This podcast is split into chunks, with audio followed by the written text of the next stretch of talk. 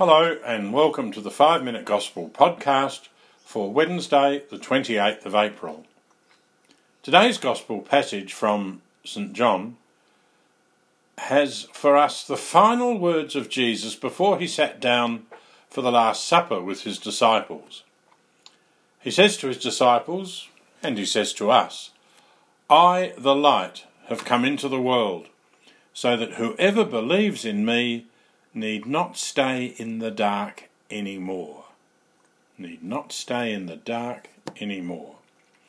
These words follow immediately after St. John has just told us of the unbelief of the Jews when he said, Though they had been present when he gave so many signs, they did not believe in him. Jesus speaks of those who hear his words and do not keep them faithfully, and those who reject him and refuse his words. Are these words only about other people? Only addressed to other people? Or are they addressed to me? Are they, in fact, about me? Are there moments in my own life when, although I have heard Jesus' word, I do not keep it faithfully? Are there moments in my life when I reject Jesus and his words in the way I speak, or act, or think? Jesus says to us today, I am the light. I, the light, have come into the world, so that whoever believes in me need not stay in the dark any more.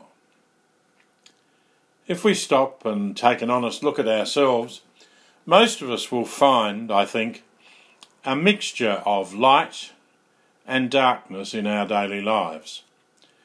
There are moments, hopefully many moments, when we let Jesus the light brighten up our lives, when we really see the light.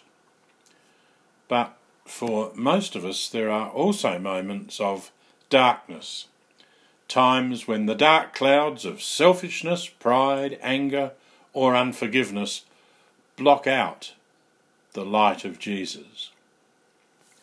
Today, Jesus invites us to see the light, to see Him. He says to us, I, the light, have come. You don't need to stay in the dark anymore. How can we see the light more clearly? How can we clear away those dark clouds of sin and failings and faults? In his letter to the Church, Rejoice and Be Glad on Holiness in Today's World, Pope Francis speaks about prayer as something we simply cannot do without.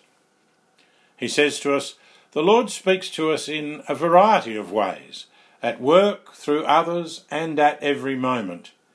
Yet, he says, we simply cannot do without the silence of prolonged prayer which enables us, he says, to see the whole of our existence afresh in Jesus' own light.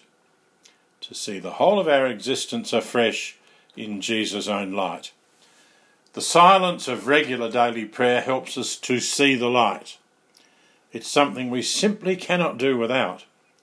In the same letter, Pope Francis gives us one of his favourite pieces of advice.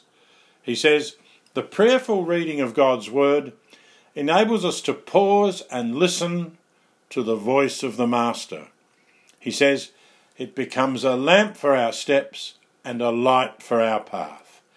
A lamp for our steps and a light for our path. Using God's Word, the Gospels, as part of our daily prayer brings Jesus the light into our lives. We might pray today. Lord Jesus, help me to see the light, to see you. Help me to escape the dark clouds of sin which block your light in my life. Each day may I see the light in the silence of prayer and in prayerfully reading the Gospel. Lord Jesus, help me to see the light, to see you in my life every day. God bless you all.